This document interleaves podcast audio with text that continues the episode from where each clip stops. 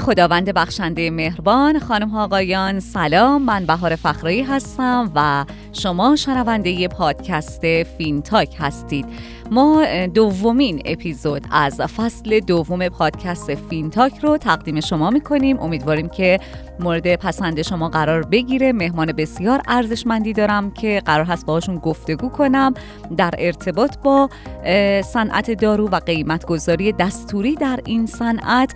و همونطور که شما هم می‌دونید این قسمت از پادکست با همکاری کارگزاری بانک صنعت و معدن انجمن مالی ایران برگزار میشه و امیدوارم که این قسمت هم مثل قسمت های دیگه مورد اقبال شما قرار بگیره.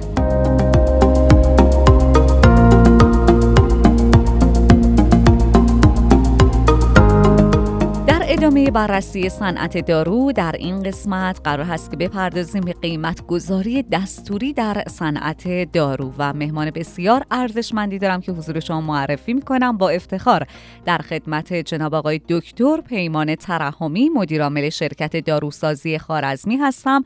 آقای دکتر فارغ تحصیل دکترای داروسازی MBA دانشگاه لینشوپینگ سوئد و از افراد صاحب نظر در صنعت دارو هستند. من سلام می کنم به شما. خیلی خوش آمدید آقای دکتر. منم سلام از اونم خدمت شما و مخاطبین عزیز در خدمتتون هستم.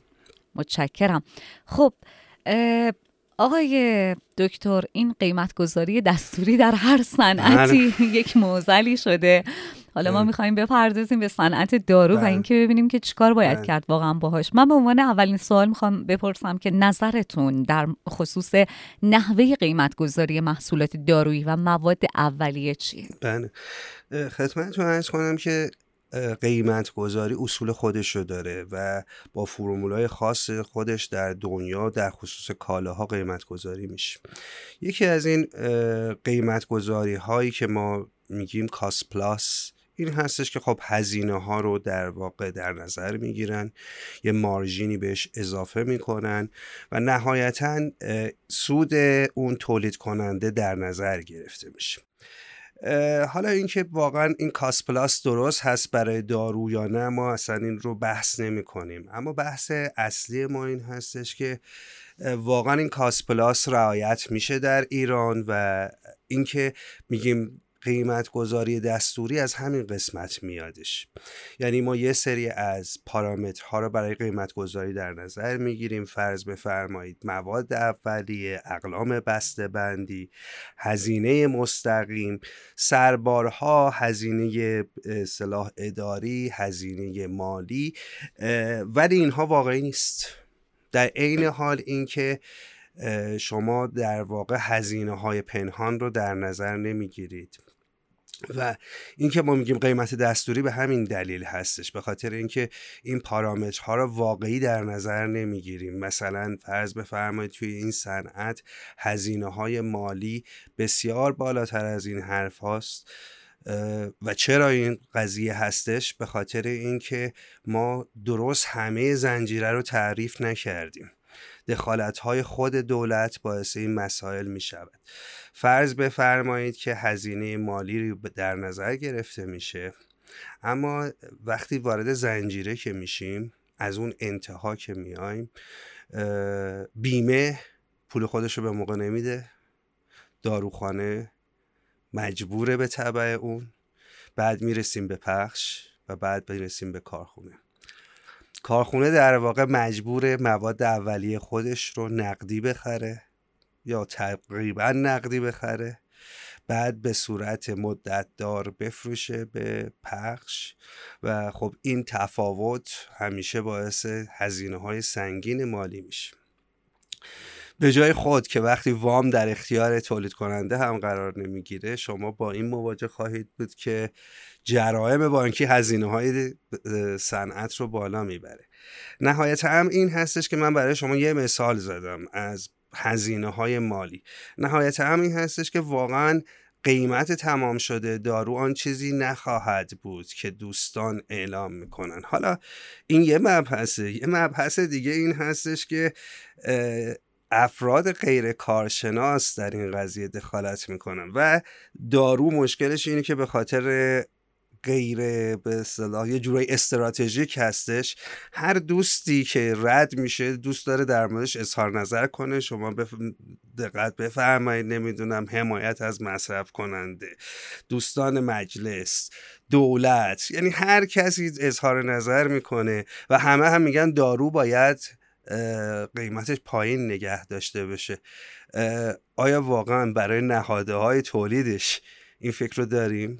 خب ببینید با توجه به شرایطی که وجود داره دولت تصمیم می‌گیره که قیمت گذاری داشته باشه و قیمت رو روی حدی نگه داره برای مصرف کننده. و از اون طرف به تولید کننده آسیب وارد میشه. شما فکر می‌کنید که حالا این راهکار چیه؟ که هم مصرف کننده آسیب نبینه هم تولید کننده؟ فکر می‌کنم اساتید بنده توی صنعت داروسازی بارها در مورد این قضیه مطلب گفتن. ما باید این سقف بیمه رو به اصطلاح پوششش رو برای مردم بالا ببریم. بتونن مردم از بیمه استفاده بکنن. الان خود شما همه افراد به صورت روزمره دیدن نحوه سرویس دهی بیمه ها چگونه هستش. ما دوستانمون همیشه این پیشنهاد کردن. شما در واقع برای اینکه بتونه تولید رونق بگیره اجازه بدید که تولید با قیمت تمام شده خودش تولید بکنه. شما اون سوبسیدی رو که می‌خواهید به تولید بدید بدید به بیمه و بیمه بده مردم. شما دقت بفرمایید. نکنه اصول این هستش که اگر می‌خواهیم قیمت پایین نگه داشته بشه تمام نهاده هاش آماده کنیم. قیمت مواد اولیه بسته بندی و و و و. شما در واقع الان تنها چیزی که شاید یه حدی تحت کنترل هست در دولت قیمت مواد اولیه دارویی هستش که باز دوباره اونها هم احتیاج به یه سری فراورده دارن. فرض بفرمایید حلال دارن intermediate برای ساختش دارن و اونها کنترل شده نیست. شما این ایام خب نوسان ارز بسیار بالا بود تورم بالا بود. اما در واقع شرکت های داروسازی فقط مشکلشون مواد اولیه نبود. شما فرض بفرمایید ما احتیاج به فویل آلومینیومی داریم فرض به پی وی سی داریم جعبه داریم. اینها چیزایی بود که با حتی با دلار هم بالا نرفت. بسیار فراتر از دلار بالا رفت. وقتی دوستمون وزیر کار میاد یکو دستمزد رو پنجاه و خورده ای درصد بالا می‌بره. سال بعدش سی و خورده ای خب اینو بالا رفته. خب کارخونه مجبور نیروشو پول بده. و اینها باعث میشه که قیمت رو بالا ببره.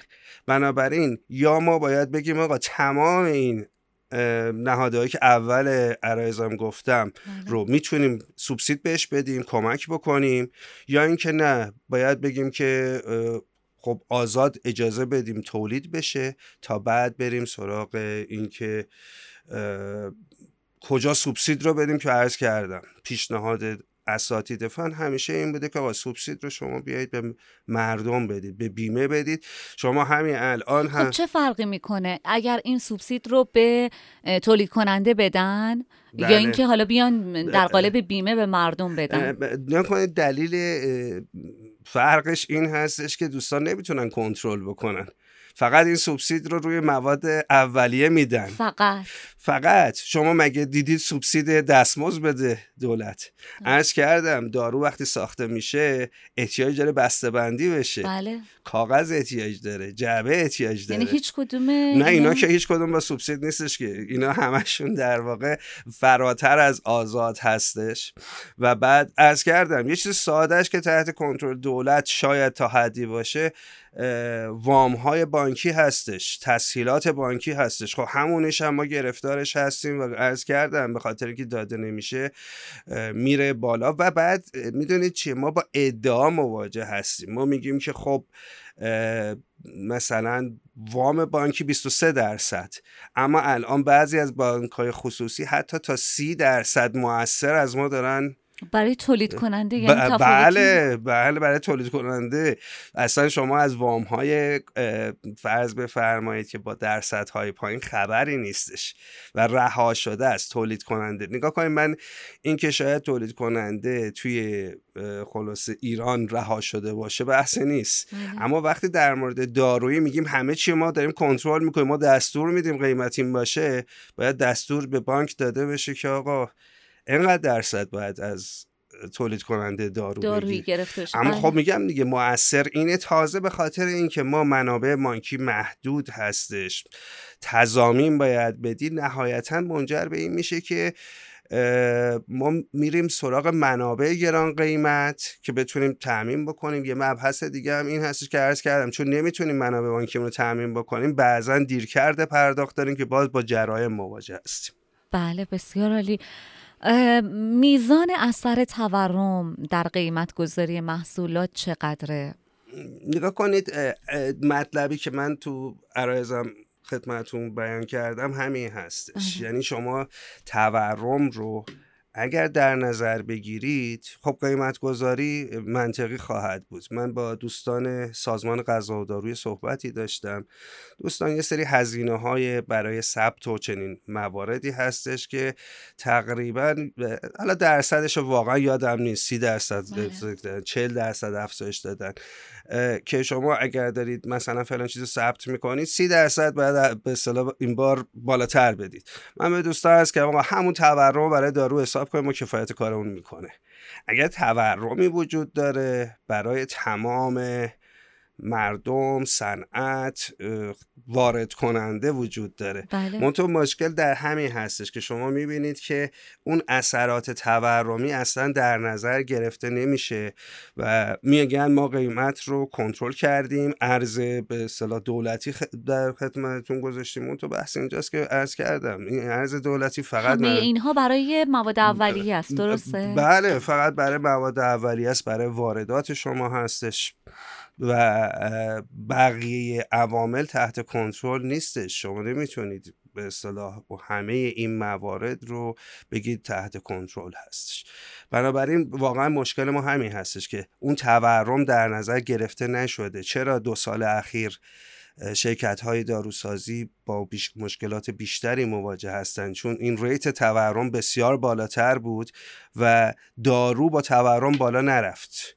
بهتر وقتی با تورم بالا نره حتی اون مارژین ها هم پاسخگوی مسائل دیگه نخواهد بود. درسته. متشکرم. و حالا نظرتون در مورد دخالت سازمان های تصمیم ساز در قیمت گذاری محصولات دارویی چیه؟ نگاه کنید یه چیز کلی من خدمت شما بگم. اینکه ما بگیم به قیمت دارو نظارت بشه تقریبا تو همه دنیا وقتی رگولیتد هست دارو حالا اونجایی که بینظم هستش کار ندارم.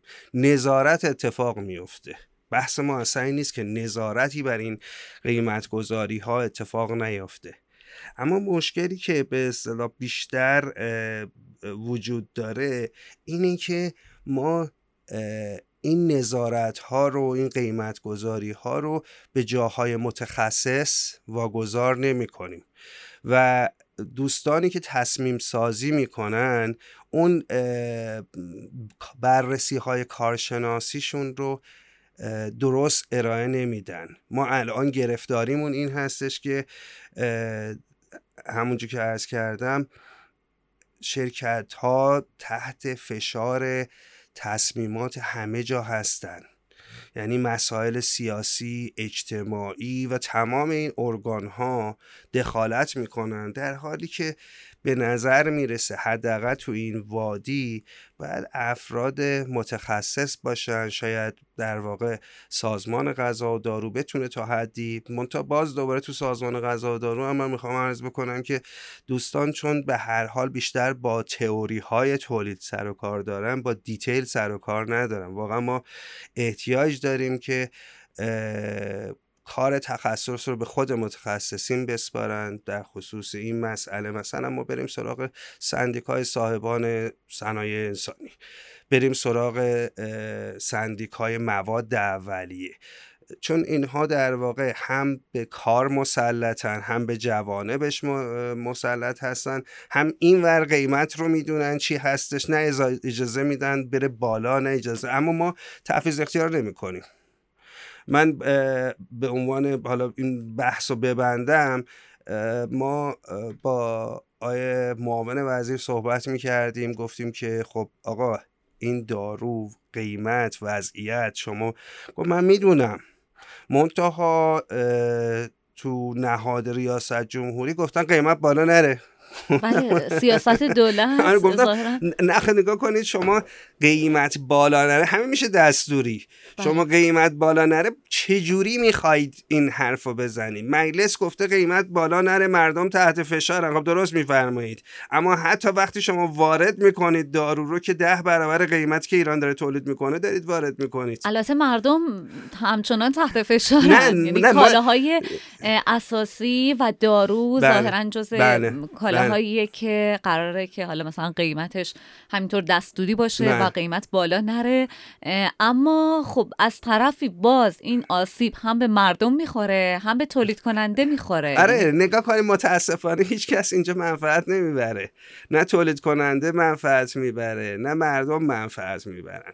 اما خواستم به اصطلاح عرایزم توی بخش دیگه خدمتتون میگم. واقعا این حمایت از مردم رو چجوری دارن دوستان اتفاق میدن و چند تا مثال بزنم در واقع. حالا نمی‌دونم وقت داریم نداریم خواهش می‌کنم می‌تونیم بحث همینجا تموم کنیم. بله بفرمایید ادامه بدیم. خدمتتون ارز کنم که نگاه کنید من بارها دیدم که دوستان میگن ما می‌خوایم از مصرف کننده حمایت کنیم. خب قبول از مصرف کننده حمایت بکنید. اما اشکال اینجاست که وقتی که شما با در واقع اصول قیمت گذاری اصول علم اقتصاد رو رعایت نمی کنید تولید کننده تا یه حدی می‌تونه زیان رو تحمل بکنه. از اونجا به بعد دیگه سراغ تولید اون ماده نمیره از اون دارو نمیره. و وقتی تولید اون دارو نرفتش شما در واقع با کمبود مواجه میشید. ایران از جمله جاهایی هست که دارو بسیار ارزان هستش. وقتی که شما می‌خواین دارو رو با همون کیفیت که در ایران تولید میشه وارد می‌کنید اون وقت سه برابر چهار برابر قیمت وارد می‌کنید. بیمه هم حمایت نمی‌کنه. میگه من پوشش بیمم تا اینقدره. بنابراین شما مردم رو در یک کمبود سه ماه تا چهار ماه نگه داشتید و واقعا بعضا من رنج به اصطلاح مردم رو می‌بینم از بابت کمبود دارو. از اون طرف هم دارو رو در قیمتی وارد کردید که سه تا چهار برابر قیمت بوده. خب چه حمایتی از مصرف کننده اتفاق افتاده؟ بعد این سوال خود بنده است. اینجاست که ما با قاچاق دارو هم روبرو میشیم؟ احسنت. حالا اون بحثم هست دیگه. وقتی که شما با این قضایه مواجه میشید که دارو کنید میگم علم اقتصاده بله. دارو وقتی در دسترس باشه اصلا بازار سیاهی وجود نخواهد داشت. بله. وقتی که بازار دارو نیست بازار سیاهی وجود داره که درش کیفیت معلوم نیست. بعد قیمت غیر قابل کنترله. از اون ور مرزها میاد که واقعا من بعضا می‌بینم از پاکستان از نمی‌دونم هند اینایی که زیر پله هستن. و به اسم اروپایی هم داده میشه به مردم و فکر می‌کنم واقعا ما منطقمون این البته نکنین در خصوص دارو نیست در خصوص هر کالایی که در بازار کم بله. بشه این بازار رو ایجاد می‌کنه اما خب دارو واقعا اساسی تره چون من می‌تونم بگم آقا من فلان غذا رو نمی‌خورم فلان کار رو نمی‌کنم اما دارو وقتی نیازم باشه مجبورم به هر دری که زده بزنم از تمام زندگیم بگذرم که دارو رو تعمین بکنم. و مستقیما با سلامت مردم. بله و واقعیت همین هستش که میگم اگر که ما بخوایم این قیمت دستوری رو ادامه بدیم خب همین هستش. به خاطر اینکه یه زمانی من خدمت دوستانی که همه مسئول بودن توی سمیناری عرض کردم. گفتم این روندی که ادامه می‌دید چون ما این تجربه رو داریم شما سه ماه چهار ماه بعد مجبور به کمبودها میشید. و وقتی که مجبور الان نگاه نکنید شما اشکالتون این هستش که استوک ها را نمی‌بینید. کمبود دارو بطعی اتفاق میفته اول ذخایر داروخانه ها مصرف میشه ذخایر پخش ها ذخایر کارخانه و دیگه وجود نداره یکو و برگشت این قضیه هم به این صورت اتفاق نمیفته یعنی اگر که شما بخواید دوباره همون دارو رو تولید کنید پنج ماه شیش ماه وقفه می‌بره چون باید ماده اولیش ترمیم بشه واردات بشه نمی‌دونم اگر قرار باشه تولید کننده داخلی ماده اولیه تولید بکنه باز اون باید اینترمدییت هاش و پیش نیازاش رو وارد بکنه. اینی که واقعیت اینی که از دید من واقعا این یک چی بگم واقعیت پوپولیستیه که ما میگیم از مصرف کننده. یا آگاهی نداریم یا می‌خوایم شعار بدیم. حالا در هر صورت این مطمئنا حمایت از مصرف کننده نخواهد بود. درسته. خیلی پیچیده است واقعا. حالا یک فاصله می‌گیریم برمیگردیم و این بحث رو ادامه میدیم. متشکرم که شما شنوندگان پادکست فینتاک تا اینجا با ما همراه بودیم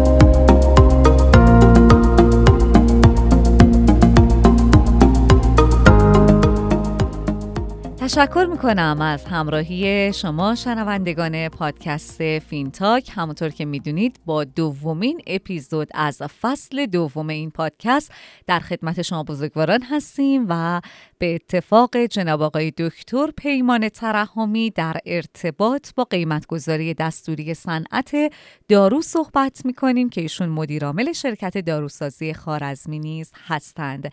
آقای دکتر می‌خوایم ادامه بدیم همچنان بحث قیمت گذاری دستوری رو و می‌خوام بدونم که چقدر این قیمت گذاری دستوری می‌تونه بر منابع توسعه صنعت تاثیر داشته باشه؟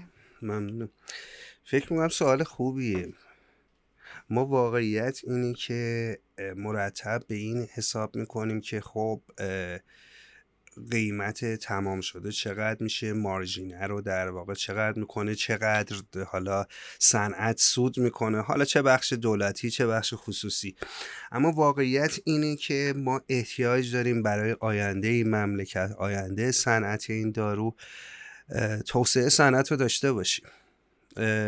ما واقعیت اینه که فکر می‌کنم که ادعای غلطی نیست. اگر بگم که مدت هاست این صنعت متوقف شده و نتونسته خودش رو آپدیت کنه از بابت ماشینالات.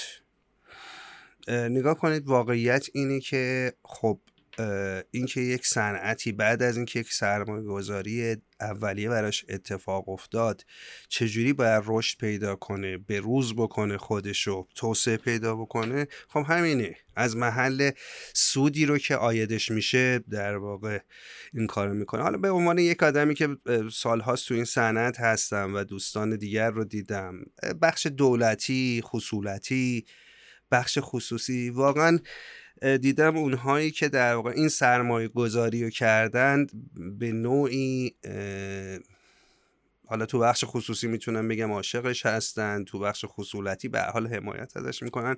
ندیدم این پول زیاد ببرن که برای مصارف دیگه. حالا به حال تو بخش تامین اجتماعی به نوعی مجبورن. اما بیشتر اون سود میمونه برای این صنعت برای اینکه بتونه به روز رسانی بشه. اما واقعیت اینه که امروز روز دیگه جوابگو نیستش. یعنی شما فرض بفرمایید که یه شرکتی حالا 100 میلیارد تومن سود بکنه از بابت عمل کردش اصلا 200 میلیارد.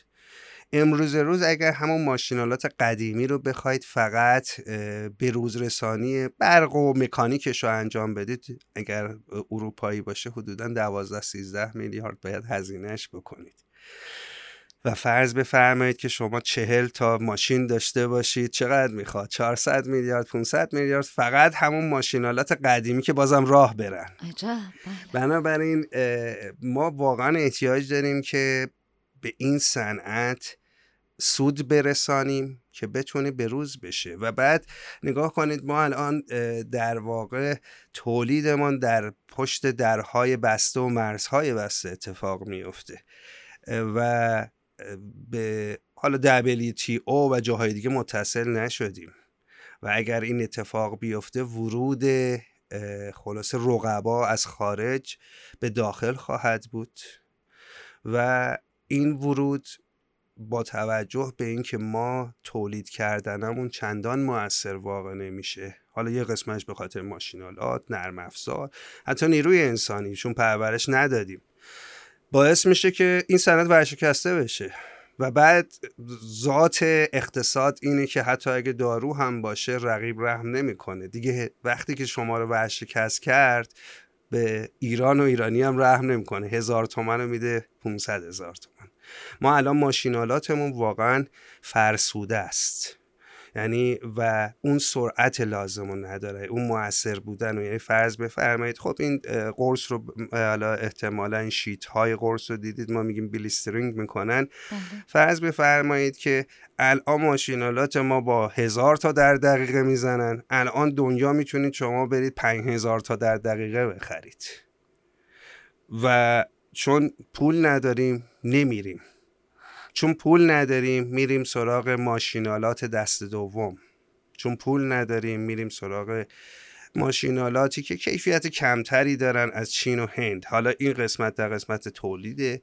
من در قسمت آنالیز رو هم عرض می‌کنم. به هر حال داروسازی یه بخشش کیفیت هستش و این کیفیت از باب چک کردن کیفیت هستش. ما دستگاه های HPLC که داریم یه زمانی خیلی راحت دستگاه رو برای آنالیز می خریدیم الان انقدر گران هستش که همیشه میریم سراغ ریفربیش ها و این کیفیت کار رو پایین می‌بره بنابراین عرض من در این خصوص این هستش که واقعا احتیاج داریم که ما قیمت گذاری صحیحی داشته باشیم که آینده صنعت داروسازی حفظ بشه و آینده حمایت از مصرف کننده باز دوباره. یعنی اگر که صنعت ورشکست بشه همون که عرض کردم. بازم مصرف کننده آسیب می‌بینه. بله. و یه چیزی که حالا توی صحبت های شما جالب بود این بود که اگر خب قیمت گذاری همینطور پیش بره و با توجه به مثلا دستگاه ها شرایط داروسازی در ایران و همه این اتفاقا ممکنه که به طور کلی صنعت از بین بره بله و ما باید با یک مبلغ بیشتر با شرایط سختتر دارو وارد کنیم. باز این به ضرر مصرف کننده بله میشه. یعنی اگر حمایت از تولید داخل صورت بگیره و خب این قیمت گذاری دستوری حذف بشه باز دوباره این می‌تونه در جهت حمایت از مصرف نه دقیقا همین هستش. و این خیلی عجیبه. حالا نمی‌دونم آیا تا به حال شما به عنوان مثلا مدیرعامل یک شرکت داروسازی در دولت اینها رو مطرح کردین؟ آیا تأثیری داره؟ نگاه کنید واقعیت اینه که به هر حال بی تأثیر نیست. همین که الان من خدمت شما هستم این که در هر صورت این موضوع مطرح شده. یه ذره بین افرادی که تعقل می‌کنن بین متخصصین موضوع موضوع مهمی شده در واقع. منتها اشکال در این هستش که به یه جمعی باز از دوستان مسئول عرض کردم که من سعی کردم شما رو از خواب بیدار کنم. اما کسی که خودش رو به خواب زده من نمی‌تونم بیدار بکنم. یه بخشش واقعا این هستش. یه بخش دیگه تغییرات در این وادی تصمیم گیری در کلیه ارکان این مملکت هست. یعنی شما فلان دوست رو توجیه می‌کنی خب حالا تازه بعد سه سال چهار سال اشتباه کردن تازه متوجه میشه. بعد میشه دوست بعدی که خلاصه می‌خواد ناجی مملکت باشه. اجازه نده که نمی‌دونم گرونی اتفاق بیفته و باز دوباره شما از اول شروع می‌کنید که همه این موارد رو براشون مطرح کرد بله دقیقا همینطوره. و اینکه آقای دکتر قیمت گذاری دستوری و غیر دستوری آیا می‌تونه بر کیفیت کالای تولید شده تأثیری داشته باشه؟ خب دقیقا همین هستش. نگاه کنید ما البته بزرگان قدیم ما یه طرحی به اسم طرح ژنریک رو در ایران به حال آوردن که نخواد هزینه های سنگین بابت برند داده بشه. اما خب ذات این که ما صنعت رو ژنریک می‌کنیم اینی که خب آستامینوفن از دید همه آستامینوفن حالا فلان شرکت فلان شرکت فرقی با هم نمی‌کنه. مطمئنا در واقع البته الان یه مقدار تحول به وجود اومد. ما از طرح برند جنریک استفاده می‌کنیم. یعنی آستامینوفنی که مال مثلا فرض بفرمایید فلان شرکت هستش مال شرکت حالا مثلا جالینوس هستش. خب یه ذره مردم و تفکیک رو قائل میشن. نگاه کنید واقعیت اینی که توی کالای عادی هم که شما نگاه می‌کنید به هر حال پیشسازهای تولیدش قیمتش رو تعیین می‌کنن. اگر که کیفیت نمی‌دونم فلان پلاستیک فلان چیز باشه. شما کیفیت بنز رو با کیفیت پرایت حالا در هر صورت این مهم هستش. اما واقعا این مطلب مهم هستش که ما اگر مارجین مناسب داشته باشیم بیشتر می‌تونیم رو کار کیفیت کار بکنیم. من می‌خوام این رو از بکنم که همه داروهای ما از حداقل کیفیت برخوردارن به خاطر اینکه ما میگیم که کف این هستش و به شدت هم هم توسط کارخانجات هست توسط سازمان غذا و دارو این کف رعایت میشه. اما بعضی از دوستان از این کف بالاتر میرن. هر چقدر از این کف بالاتر برید کیفیت بالاتره. و اگر که شما در واقع از این کف بالاتر رفتنتون منجر به زیانده بشی شدن باشه طبعا نمیرید بالاتر. تا یه حدی خودتون رو نگه میدارید. پس بنابراین باز بودن فضا باعث کیفیت بهتر میشه. کیفیت بهتر در واقع باز دوباره باعث میشه که از بیمار حمایت بشه و خب حس هم می‌کنه بیمار که این کیفیت بهتری داره. و شاید یه بحثی که ما داریم میگن که نمی‌دونم فلان خارجی البته واقعیت اینه که خارجی شما اگر بگید فایزر من قبول می‌کنم اما مثلا فلان شرکت اروپایی نه؟ واقعا این هستش که البته شما وقتی که هزار تومن میفروشید اون فرض بفرمایید چل هزار تومن میفروشه باید یه جایی اونها تلاش بیشتری کرد. یه مسئله دیگه هم تو بحث کیفیت مطرح هستش.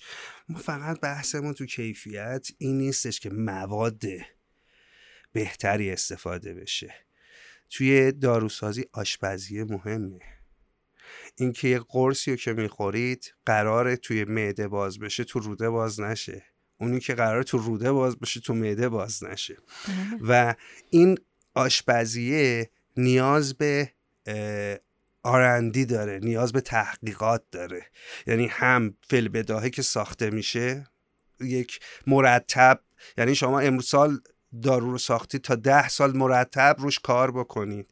از رو از یک طرف نیاز به پیگیری در بازار داره فالو داره. فلان بیمار شما راضی هستی؟ خب راضی نیستی؟ از چیش ناراضی هستی؟ خب پس این داره انگار یک جای جای غیری که باید من دارم ساده می‌کنم موضوع رو. جایی که غیر این که باید باز بشه باز میشه. پس بریم رو فرمولش چک بکنیم. یعنی این چرخونه PDCA که ما توی صنعت برامون خیلی هستش که هی چک بکن دوباره درست بکن و پیش برو. برای داروسازی و کیفیت خیلی مهم هستش. حالا یه چیزی که عذرخواهی می‌کنم. میریم توی داروخانه بله. و می‌بینیم که آدم ها مراجعه می‌کنن. میگن بله. که این دارو رو می‌خوام. میگن که مثلا ایرانیش هست. نه خارجیش رو می‌خوام و خارج میشن. بله. این این باز برمیگرده به کیفیت؟ نه نگاه کنید یه قسمت به کیفیت برمیگرده. یا اینکه باور مردم اینه که خارجیش بهتره. یه قسمت به این برمیگرده که باور مردم این هستش که خارجیش بهتره. شما جالب اینجاست که از ایران هم پاتون رو بیرون می‌ذارید جای دیگه هم که میرید یه جوری تصور همینجور هستش تا غیر اروپا. منتها یه بخشش هم باز دوباره به این برمیگرده که شما تبلیغات چی می‌کنید؟ خارجی که فایزر باشد مارژینی که داره حدودا 300 درصد 400 درصد. مثال دارم از کنم واقعا من نمی‌دونم. خب این بهش اجازه میده که یه بخشی از 100 درصدش رو صرف این بکنه که مقاله بزنه بگه من اینجوریم اونجوریم. یه جورایی پروپاگاندا بکنه. اما صنعت داروسازی ایرانی که خلاصه وقتی جمع می‌زنه آخر یه چیزی کم میاره دیگه, دیگه, پولی نداره که بخواد در واقع بره به پزشک. نگاه واقعیت یه چیزی که ما خود صنعت داروسازی قصور کرده در ارتباط با پزشکان هستش. بعضا حالا فرصتی شده اساتید اومدن توی کارخونجات ما. برای بعضی موقع پرزنتیشن ها ما سر خط بردیمشون و بردیمشون آزمایشگاه. دوستان میگن من اصلا فکر نمی کردیم صنعت داروسازی این باشه. همچین دستگاه هایی داشته باشه همچین وسایل خلاصه کنترلی داشته باشه آزمایشگاهاش خب اون تصور وقتی از همون پزشک وجود داره تا میاد پایین بله. خب تاثیر می‌ذاره تو جامعه و ما صنعت داروسازی نه کاری کردیم نه می‌تونستیم کاری بکنیم. یعنی همین که من بخوام یه سری از دوستان رو جمع کنم برن کارخونه رو ببینم فلان بکنم واقعا هزینه میخوادش. من یه بار دیگه سر این سوالی که پرسیدم باشم. یعنی یه چیزی برام اینجا مجهول موند اینکه آیا قیمت گذاری دستوری می‌تونه واقعا بر کیفیت دارو تاثیر بذاره؟ مثلا یک تولید کننده دارو بگه که آه این قیمت گذاری این شکلیه و منم شرایطم خوب نیست و منم کیفیت از کیفیت دارو کم می‌کنم. آیا هم چیزی امکان داره؟ من عرض کردم نگاه کنید ما یک استاندارد داریم که حداقل استاندارده. از اون کف دیگه از اون کف پایین از نه از اون کف پایین تر نمیاد. نمیاد. اما ممکنه بعضی ها واقعا برن بالاتر عرض کردم یه بخش بخش همین مواد و اینجور چیزاست یه بخشش هم آرندی هستش بله، بله. ما الان تو این صنعت داریم شرکت هایی رو که واقعا تلاش می‌کنن کار می‌کنن و خب خوشنام هم هستن و بعضا حتی من اونایی که متخصص ترن همکار هستن میگه من فقط مال این کارخونه رو استفاده می‌کنم. حتی خارجیشم که مثلا برندهای مشهور رو دارم میگم چون من به اون خارجی بله. اعتقاد ندارم. بله. حتی اون هم به انقدر برای من موثر نیست. بنابراین نگاه کنید اون نگرانی به حداقل نیست. اما کیفیت را پایانی نیست. یعنی اون قسمتش من ارزم هستش. متوجه شدم. یعنی می‌تونه کیفیت خیلی بالاتر از این حرفا باشه اگر خب به هر حال تحقیقات بکنید حداقل. اصلا میگم مواد دو فرض بفرمایید آلمانی آمریکایی اما وقتی که شما تحقیقاتتون تو آشپزی خوب نباشه خوب دیگه. بله. بسیار عالی. متوجه شدم. و اینکه قیمت گذاری دارو بر اساس مفروضات متفاوت می‌تونه بر کیفیت دارو اثرگذار باشه؟ خب نگاه کنید واقعیت همون ارز کردم. ما به توتال قضیه نگاه می‌کنیم.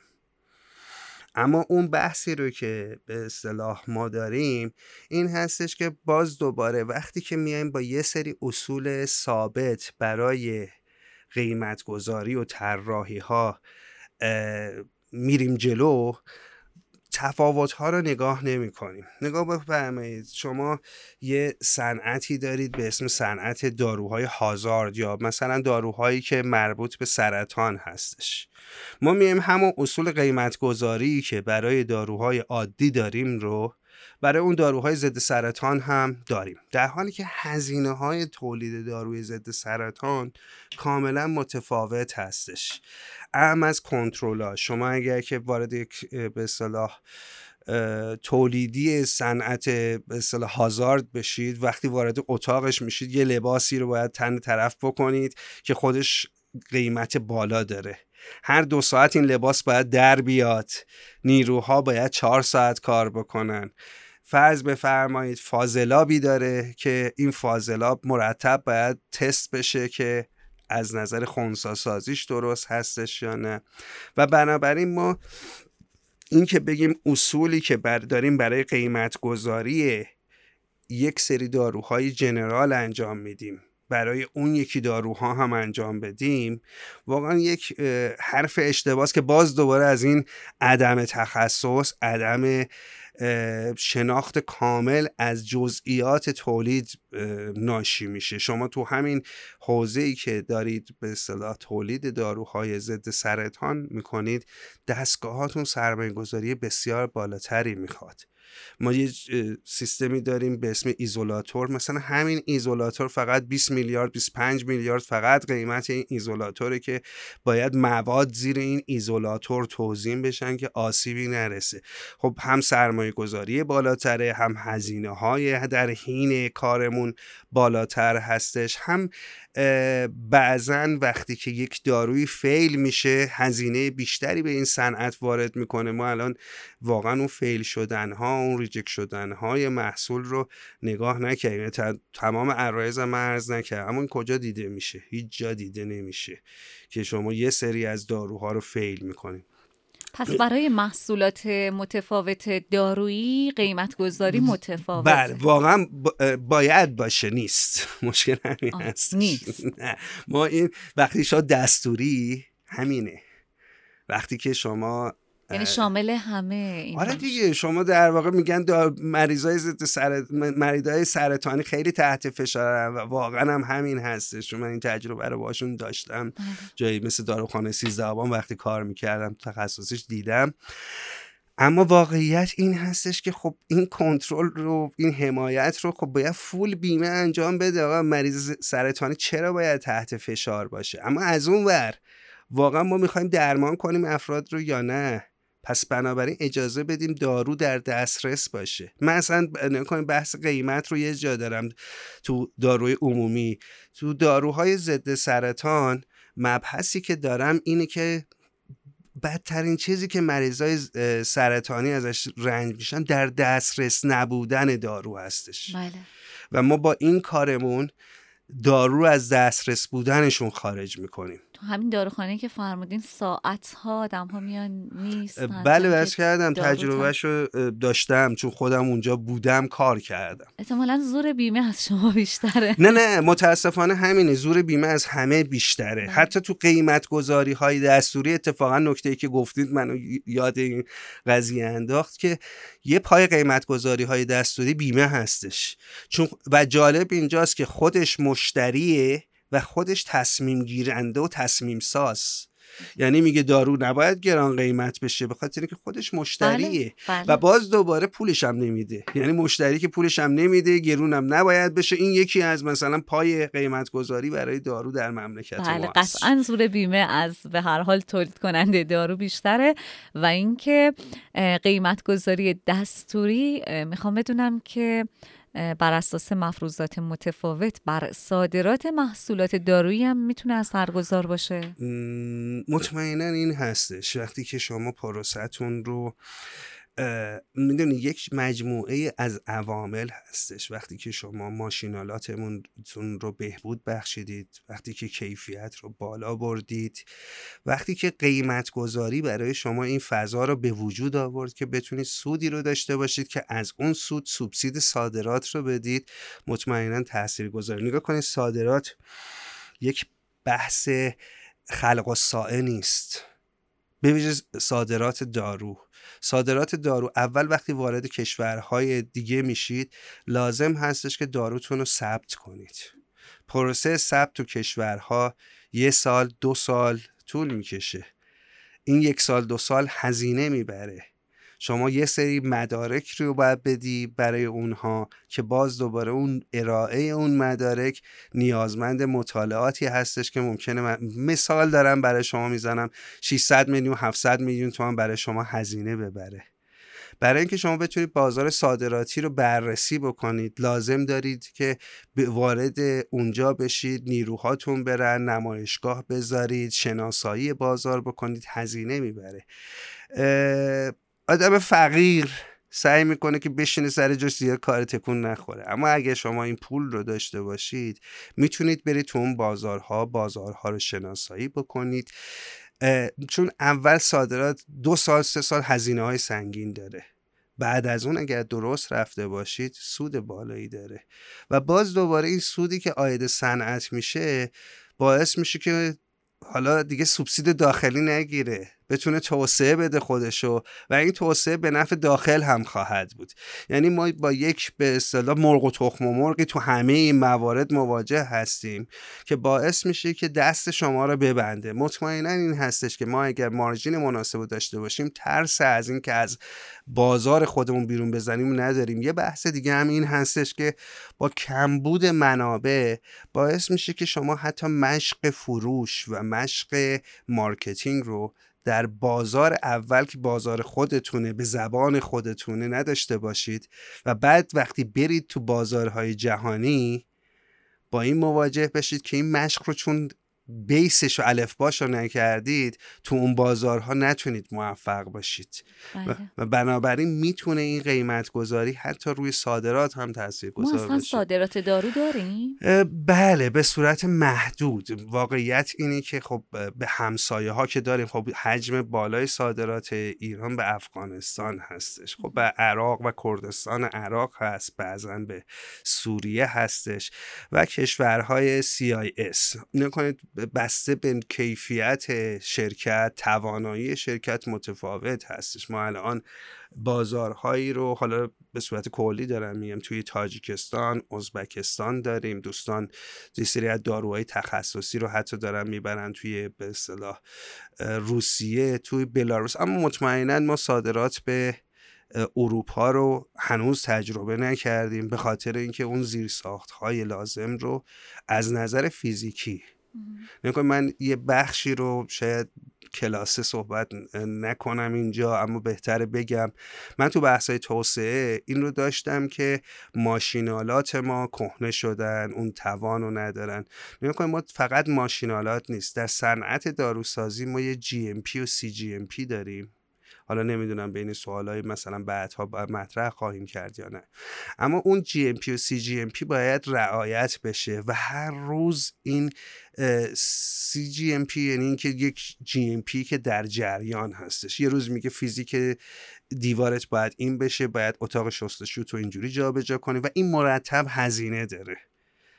ماشین‌آلاتتون باید مستند سازی شده باشد. فقط این نیستش که ماشینت کار بکنه. باید کلی مستندات داشته باشه که درست کار می‌کنه نمی‌دونم یه سری از مسائل. خب ما وقتی اینها رو نداریم که نداریم واقعا اونایی که چون صنعت کهنه شده است بعضی از شرکت جدید وجود داره. من دارم عمومیت میگم. اصلا شما نمی‌تونی بازار وارد بازار اروپا بشی چون دارود ثبت نخواهد شد شرکت ثبت نخواهد شد. ما این گرفتاری رو توی صادرات هم داریم.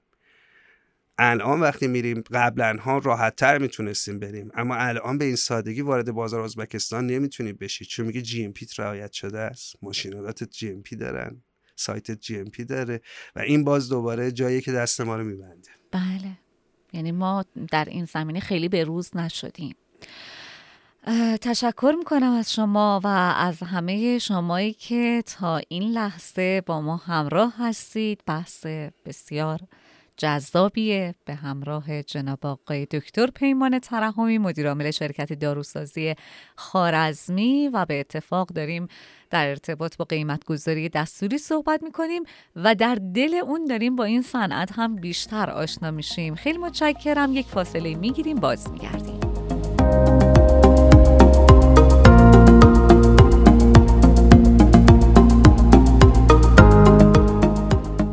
در این قسمت از پادکست فینتاک که با همکاری کارگزاری بانک صنعت و معدن و انجمن مالی ایران برگزار میشه گفتگو می‌کنم با جناب آقای دکتر پیمان ترحمی مدیرعامل شرکت داروسازی خوارزمی و در ارتباط با قیمت گذاری دستوری صنعت دارو صحبت می‌کنیم. آقای دکتر خسته نباشید. بهتون میگم انقدر جامع کامل همه سوالات رو پاسخ دادین و به عنوان یک سوال مهم می‌خوام ازتون بپرسم که شایسته ترین مرکز برای قیمت گذاری چه نهادی می‌تونه باشه؟ خدمتتون ارز کنم که به صورت یک امر مشترک فقط برای دارو نه شایسته ترین مرکز برای قیمت گذاری کی هستش؟ چی هستش؟ کجا هستش؟ خب این, این که هستش که کسی که کننده کار باشه اجزا رو بدونه و یک اتوریتی نسبت به قضیه داشته باشه اونور هم جامعه رو درک بکنه. واقعیت تو عرایزم بحث کردم. اگر ما بحث مواد اولیه رو داریم خب متخصصینی که تو اون سندیکا هستن می‌دونن که قیمت جهانی چقدر هستش تصمیمات زحمات هزینه ها رو می‌دونن و می‌تونن با بحث های کارشناسی و تخصصی قیمت گذاری مواد اولیه رو داشته باشن. در ارتباط باز دوباره با بخش سندیکای قیمت تمام شده. حالا تو بحث قیمت به اصطلاح سندیکای محصول تمام شده در واقع سندیکای صنایع دارویی هستش. حالا صاحبان صنایع دارویی انسانی هست و سندیکای مکمل ها رو داریم ما سندیکای گیاهان دارویی رو داریم. اینا سندیکاهایی هستن که به صورت تخصصی هستن. میزان کار رو می‌دونن هزینه رو می‌دونن. اگر که فلان دوستی بگی من نمی‌دونم اسانس فلان گیاه رو انقدر قیمت خریدم میگن نه این قیمت قیمت نرمی نیستش باید این قیمت میخریدید. یا اگر بگن که من برای ساخت یک قرص سه ساعت وقت تلف من مثال دارم عرض می‌کنم بله، قرص. سادگی نیستش. سه ساعت وقت تلف کردم سه ساعت وقتم گرفته شده میگن نه دو ساعت وقت گرفته میشه. یعنی می‌تونن این برآوردی از صحت کار داشته باشن. از اون طرف تمام عواملی رو که ما با هم صحبت داشتیم ام از نمی‌دونم دستمزد ماده اولیه است کیفیت توسعه نمی‌دونم اینها رو در کنار هم بذارن و بگن که خب یک قیمت منصفانه اقتصادی این قیمت هستش. و بعد از این قیمت حمایت بکنم. ما چون در واقع با وقتی که من ارز کردم به نظارت اعتقاد دارم به دستوری نه؟ به این دلیل که در هر صورت وقتی که ما یک اصولی رو می‌ذاریم باید نظارتش رو داشته باشیم. البته نه از نوع نظارتی رو که من از الان از سازمان غذا و دارو می‌بینم که مثلا توی داروخانه ها آقا این چرا اینجوری شد چرا اون یعنی در واقع خود ما می‌دونیم که اصل قضیه قیم به اصطلاح گران کردن ها و گران شدن ها بر اساس تصمیمات خود ما در کنال دولت. نمیگم سازمان غذا دارو اتفاق افتاده. بعد این گران شدن رو به دوش نمی‌دونم اجزای سیستم مثل پخش ها و داروخانه ها بندازیم. در هر صورت عملکردها نشون میده که این بخش بخشی هستش که نظارت پذیر هستش و زیاد هم در واقع تصمیم گیر و تاثیرگذار در این گرانی ها نیستش. فکر می‌کنم اگر که بتونیم واقعا این بحث رو به سندیکاها واگذار بکنیم اون هم اتوریتش رو داشته باشه برای این تصمیم سازی و بعد نظارت. چون الان ما با از اون ور هم شاید بعضا با دمپینگ هایی در بازار مواجه هستیم که سازمان غذا دارو اصلا کار نداره. اما نظارت بر دمپینگ هم یه بخشی از به اصطلاح نظارت قیمت هست. اگر بشه این اتوریته وجود داشته باشه خب مطمئنا به نظر من اون بخش متخصص کما اینکه شما اگر به قسمت های دیگه این صنایع مراجعه بکنید می‌بینید که اصناف سندیکاها تصمیم گیرهای اصلی هستند برای اینکه قیمت ها چه باید باشد چه هستند و نظارت می‌کنن شما میفرمایید که تصمیم گیرنده اینها باید باشن. آیا الان هستن یا خیر؟ نه. هیچ دخالتی ندارن؟ نه، ما شدت و ضعفش متفاوته. فرض بفرمایید که تو سندیکای مکمل که حالا در هر صورت داروی اساسی نیاز نبوده. این به اصطلاح تصمیم گیری بیشتر بوده. منتها همین الانش هم دارن این روندی که صحیح بوده رو کم کمک سازمان می‌گیره در واقع. اما الان یک کمیسیونی تشکیل شده در یعنی وجود داشته. تو سازمان غذا و دارو میرن دوستان از حمایت مصرف کننده و نمی‌دونم سازمان غذا و دارو نماینده صنعت.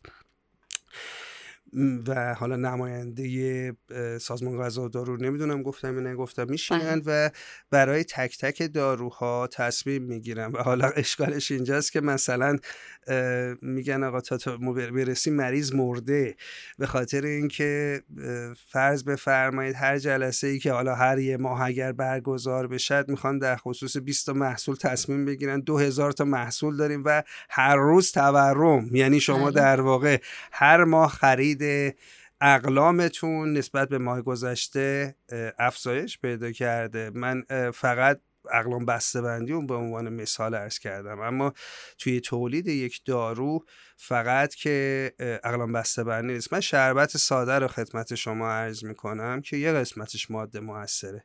یه قسمتش شکر داره گلیسیرین داره چیزای ساده رو دارم عرض می‌کنم. اینها هر در خلاصه ایام گذشته اگر نگم که هر ماه گران شدن رو تجربه کردن واقعیت اقراق نکردم. خب شما ببینید همچین سیستم تصمیم گیری قیمتی بعد قرار این همه دارو رو قیمت گذاری بکنه ببینید چه بلایی بر سر صنعت دارو در میاد. البته دوستان امسال یک حالا مسکنی رو دیدن که بر اساس تورم یک درصدی رو بتونن بدون این کمیسیون ها پیش ببرن. اما بازم این کامل نبودش. هر موقعی جاهای دیگه ای که عرض کردم به سازمان غذا و دارو دستور دادن و این کار رو متوقف کردن. حالا به هر حال جزئیاتش رو واقعا مسئولین سازمان غذا و دارو می‌دونن. اما این اتفاق متاسفانه تا اونجایی که من به یاد دارم نیفتاده و امیدواریم که این اتفاق بیفته بله ما هم امیدواریم که این اتفاق بیفته و ارزم به حضورتون فکر می‌کنم که این قیمت گذاریه حالا در نحوه جذب و نگهداری نیروهای متخصص در صنعت هم بتونه تاثیر داشته باشه درسته؟ بله متاسفانه چنین بحثی هست. ما توی صنعت داروسازی مجموعه ای از تخصص مختلف رو داریم.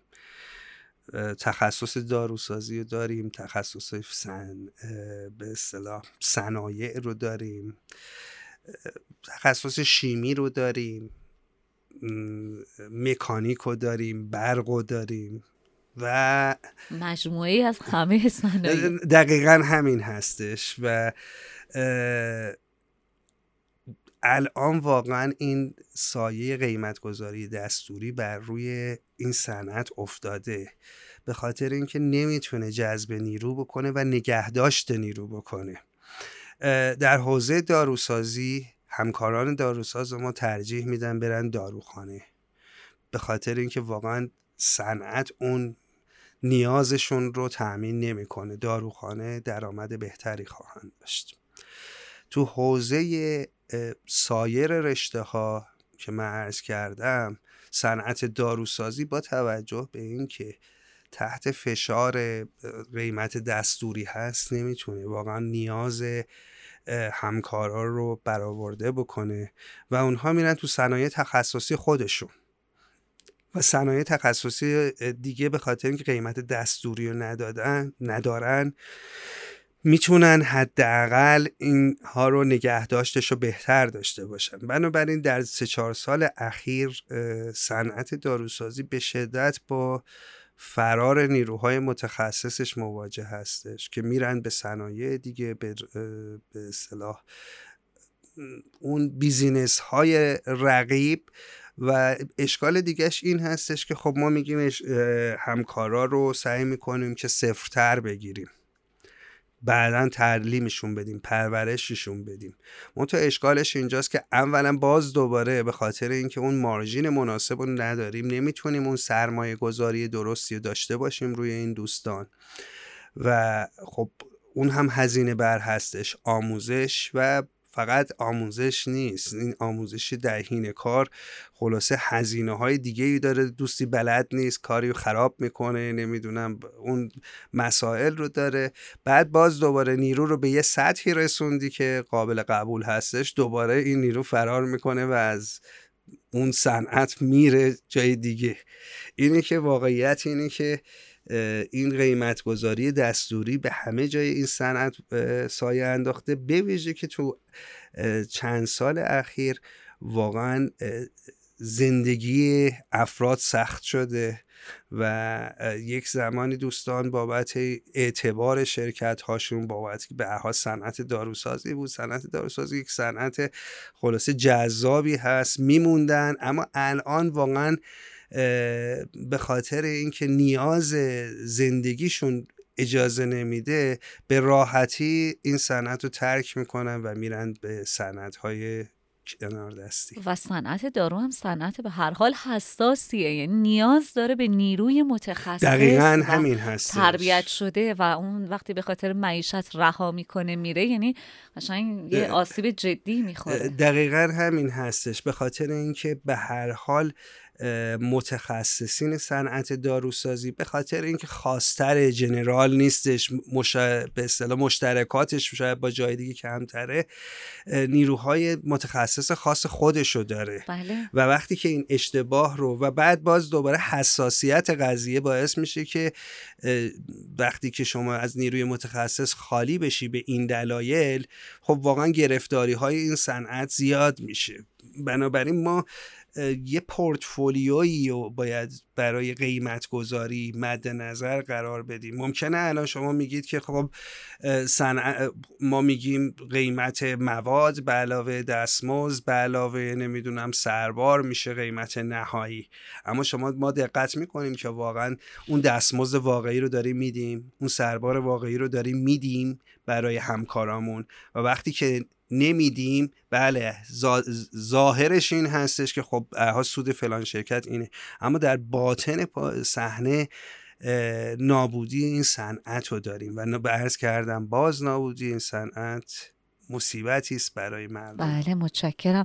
آقای دکتر به نظر شما نحوه محاسبه قیمت گذاری محصولات دارویی بر اساس قوانین و مقررات که مدام ارتقا پیدا می‌کنه به روزآوری میشه؟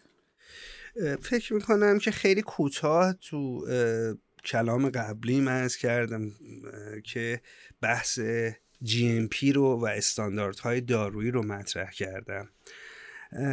نگاه بفرمایید اتفاقا یکی از مسائلی که ما داریم همین هستش که شما مرتب ارتقاء این استانداردها رو دارید. ارتقای این استانداردها هزینه پی در پی به در واقع به شما تحمیل می‌کنه. چه از بابت فیزیک مکان که باید در واقع درش اتفاق بیفته ساخت و ساز. چه از بابت ماشینالات چه از بابت مستنداتی که باید داشته باشید. مثلا ما یه چیزی داریم product quality review یه دفترچه بزرگ باید ساخته بشه برای این قضیه. خب این در واقع تخصص خودش رو میطلبه هزینه خودش رو میطلبه به خاطر اینکه در هر صورت GMP به شما این رو میگه. GMP برای چی میگه؟ برای اینکه کیفیت کار رو حفظ بکنیم ما GMP رو در واقع برای اینکه بتونیم کیفیت تولید رو حفظ بکنیم به خاطر اینکه بتونیم نیروی تولیدیمون رو از به صلاح یه سری از عوارض در امان نگه داریم. حالا مباحث مختلفی داره واقعا نمی‌خوایم جی پی درس بدیم. اما احتیاج داریم که این هر روز تغییر پیدا بکنه. این هر روز تغییر پیدا کردن در شرایط اخیر یعنی اینکه شما در واقع یکی از دوستان سازمان غذا و کارشناسان اومده و گفتش اینو به نظرم اینجوری تغییر بدیم. نه به نظرم نه. GMP میگه اینو تغییر بدید. گفتم خانم شما در واقع میه 10 تا order به من می‌دید که این باید طبق GMP تغییر پیدا کنه این باید طبق G و درستم به حقم هستش. اما هر کدوم از این order های شما حدودا یک میلیارد و نیم دو میلیارد برای من هزینه برمیداره. و واقعیت این در کجای قیمت گذاری دیده میشه؟ هیچ جای قیمت گذاری این مبحث دیده نمیشه.